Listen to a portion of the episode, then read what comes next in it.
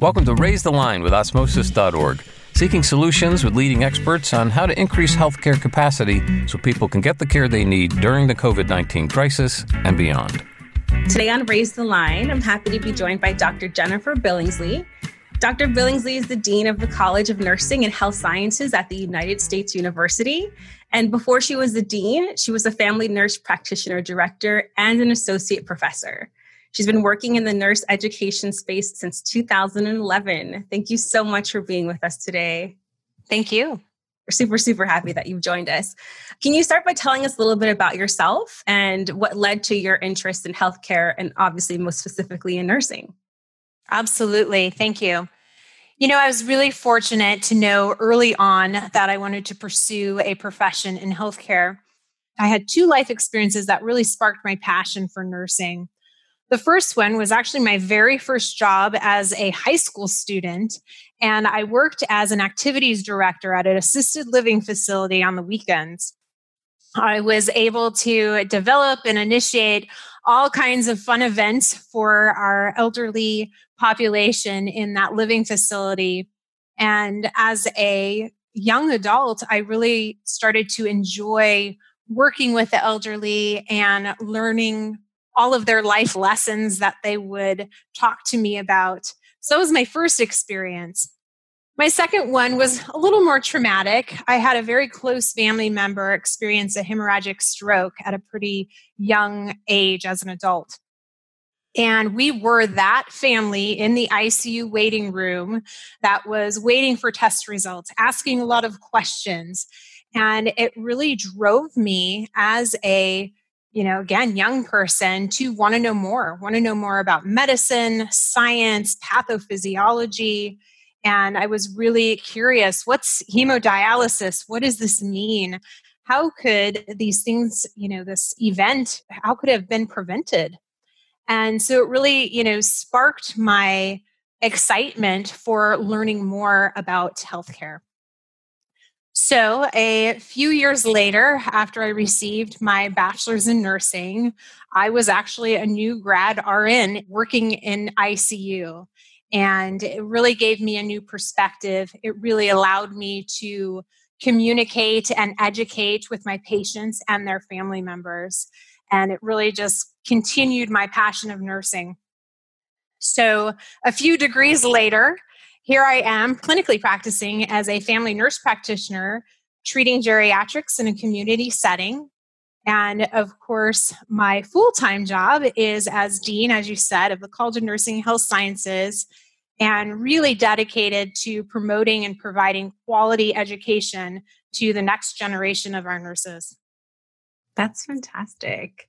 When I graduated nursing school, my very first job was in the pediatric ICU right out of school. So it was in that experience for me too that, you know, they always say you realize what you love to do maybe in that first year. You start to get comfortable. And that's when I really did find that education for me that was a thing that you know felt like it was lighting me on fire to want to do these amazing things that's great Absolutely. I want to hear more about what you do as, you know, a dean right now and if there are some initiatives that you're working on that you're most proud of that you're pushing forward in the education space for nurses. Sure, absolutely. So, United States University is a regionally accredited university. We really believe that education is key, that unlocks the opportunity for all people, regardless of ethnicity or economic status. So, within USU, my position has been extremely rewarding. We've really been able to provide quality and affordable education. And as far as the College of Nursing and Health Sciences, it's been really unique because our philosophy is guided by Dr. Jean Watson's caring science theory. And it's been wonderful to be able to live that out every day with our faculty, with our students, and it helps our students create that authentic relationship and communication, not only with their patients, as well as with each other. And so we live that on a, on a daily basis. There's been so many initiatives that have been really, really important to us at USU. One of the best initiatives that I started two years ago when I was actually the director of the Family Nurse Practitioner Program was establishing an Office of Field Experience. So, this is a department that is completely dedicated to assisting students in their clinical placement. They work with students one on one, very similar to a student advisor would, and they pair with them from the very beginning. And they're able to work with them collaboratively to find clinical placement. Some other initiatives are, that I'm proud of are really the way we responded to this COVID 19 crisis. It was, you know, as soon as we had one student that was displaced from their clinical, we really went into action very quickly. We were able to offer virtual clinical options. We transitioned our on ground immersions to virtual, and we partnered with some organizations such as American Advanced Practice Network to develop more clinical sites, preceptors, and some telemedicine options. Nice. Very good. I'm looking forward to getting into COVID a little bit with you and what that experience has been for you personally and professionally. But can you tell me a little bit more? And I'm new to learning about this, about the United States University. Sure, absolutely. You know, as I said, the education's the key, and we provide a student centric environment. We have such a unique set of faculty, of students, and it's been really rewarding to have a shared governance model within our university so that our faculty and our students, their feedback is valued. And it's really allowed us to, you know, continuously evaluate on how we can better serve our students.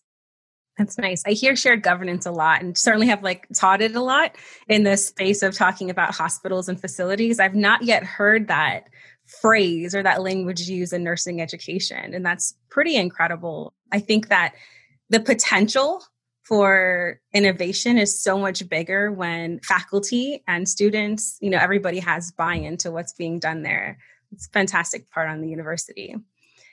So, we spoke a little bit about COVID. Obviously, it's something that is at the top of a lot of our minds right now and forefront in our lives.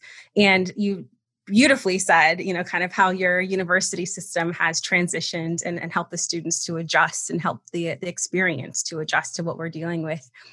What do you think that this COVID crisis has revealed about our healthcare system? And what are some of the steps that you think need to be taken in order to strengthen it? Sure. Thank you. Such a pertinent question right now. Definitely. You know, I think it the COVID crisis has really encouraged us to find different methods of healthcare delivery. And this is not a new concept. It has really just highlighted the need for it and really highlighted the need telemedicine. I know you've had a couple speakers on your podcast previously that have spoken about telemedicine, but it really is one of those avenues to evaluate and treat patients remotely. So I think we'll continue to look at telemedicine, how it is reimbursed and how it is utilized. I also think that, you know, we need to continue to operate off evidence-based practice. There's research out there. We need to go back to the basics. We know what standard precautions are. We know we need to wash our hands. All of these things are still a need given this current situation. Last thing I wanted to comment on was really how we have been able to collaborate, become cohesive between healthcare providers, between different departments, between different systems. I've seen it mostly in educational systems, but certainly I hear many, many stories from our students. Most of them right now are nurse practitioner students who are working front lines as RNs, and I hear what they're going through. And so I think it's really allowed us to collaborate, become cohesive with the common goal of assisting our patients that are in need. Very good. Now, I'm, I'm curious to kind of piggyback on what you said. Obviously, you, you're a nurse practitioner, your network, I, your students are nurse practitioners. In your opinion, do you feel like what we're experiencing now, COVID in the workforce, if that's changed the nurse's role? And do you feel like it's also changed maybe the public's perception of nurses? I'm, I'm always curious to hear from nurses who are on the front lines or connected in that way. You know, how has this experience changed that outlook?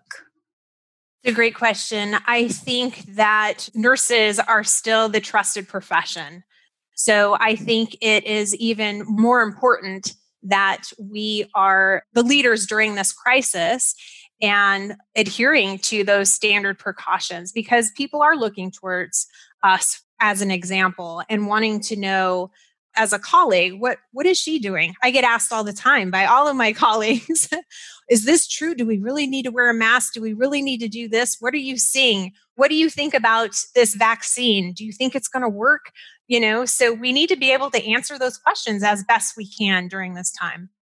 And lead by example. You make a great point i often get those questions and sometimes it's easy to maybe forget for a minute that people are watching you know nurses whether we're in our scrubs at the bedside or you know we're grocery shopping and people recognize that you know who we are.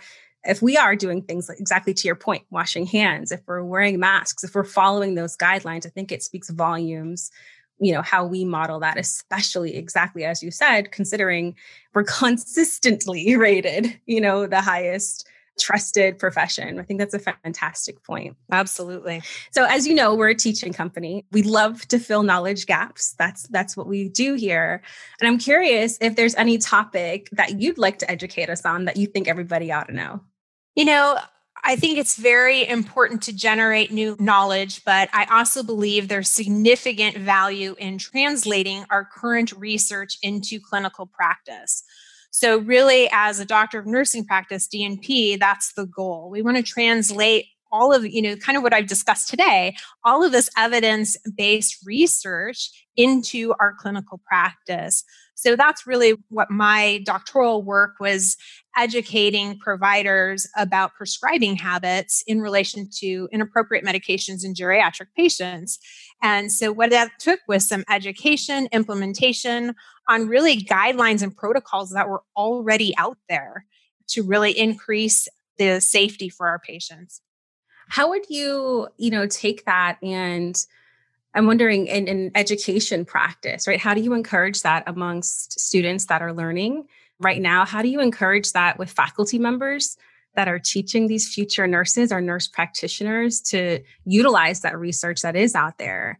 And help to you know bridge it to what it is that the nurse's experience caring for clients is going to be. You know i think we can really encourage our students to utilize that evidence-based practice but also they're the ones as we've talked about they're the ones on the front lines. They have so many great ideas and i would you know just really encourage them to be creative and really be thinking about some of these innovative solutions to the everyday challenges that they have look at that research base of knowledge that's already out there if there's something that they can utilize to solve that everyday problem that they are seeing in clinical practice yeah, I agree. Empower the nurses, empower the students early on. I'm very big about that to take on that leadership and I mean, it's undeniable for me to kind of think about nurses not being uniquely positioned in what they do to innovate in these ways. You spoke a lot about the front line. I 100% agree with that. And I think that when you are the boots on the ground at that point, you see a lot of things, you have a ton of ideas, and it's really important to uplift these voices and empower nurses to be able to share that and to speak that into research. It's fantastic. We have so many students and early career professionals in our audience. What would be your advice, even considering what you've shared with us earlier, kind of your, your journey that got you to this point? What would be your advice to them about one, meeting the challenges of the moment, especially now with this COVID big moment that we're having. And two, those that are just, you know, approaching their career in healthcare, whether it's nursing or in any other role. What's advice you would give them? Sure. It's always follow your passion. And perseverance through this time is is certainly key.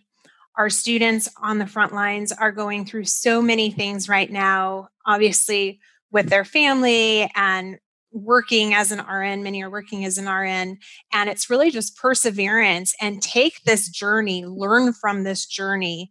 They are learning so much that they haven't even realized yet by living through this time and working through this time. So I would just say continue to persevere, follow your passion. This is one of the most rewarding professions that you can possibly be a part of. That's awesome. Now, for nurses in particular, or I should say prospective nurses, right, who are thinking about entering the workforce at this point and might feel a little bit maybe disheartened or concerned or just scared in what they're seeing and what they're hearing, you know, play out in the world and they're not sure if nursing is right for me right now and maybe I should wait. You know, what would you say to that that nurse who's so close to getting into the program but is really thinking that I don't know if this is the right time for me right now to do it?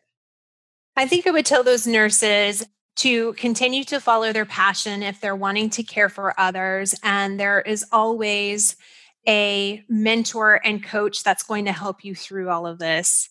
And although there may be scary moments, there's going to be somebody there that is able to teach you, to walk alongside you, and encourage you through this difficult time. That's excellent. That's excellent. I agree with that. And teamwork makes the dream work. exactly. It's not just fun to say, it really is something that's true in nursing that I've even learned myself.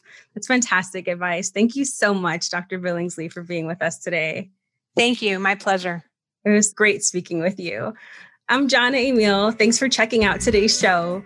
Remember to do your part to flatten the curve and raise the line. We're all in this together.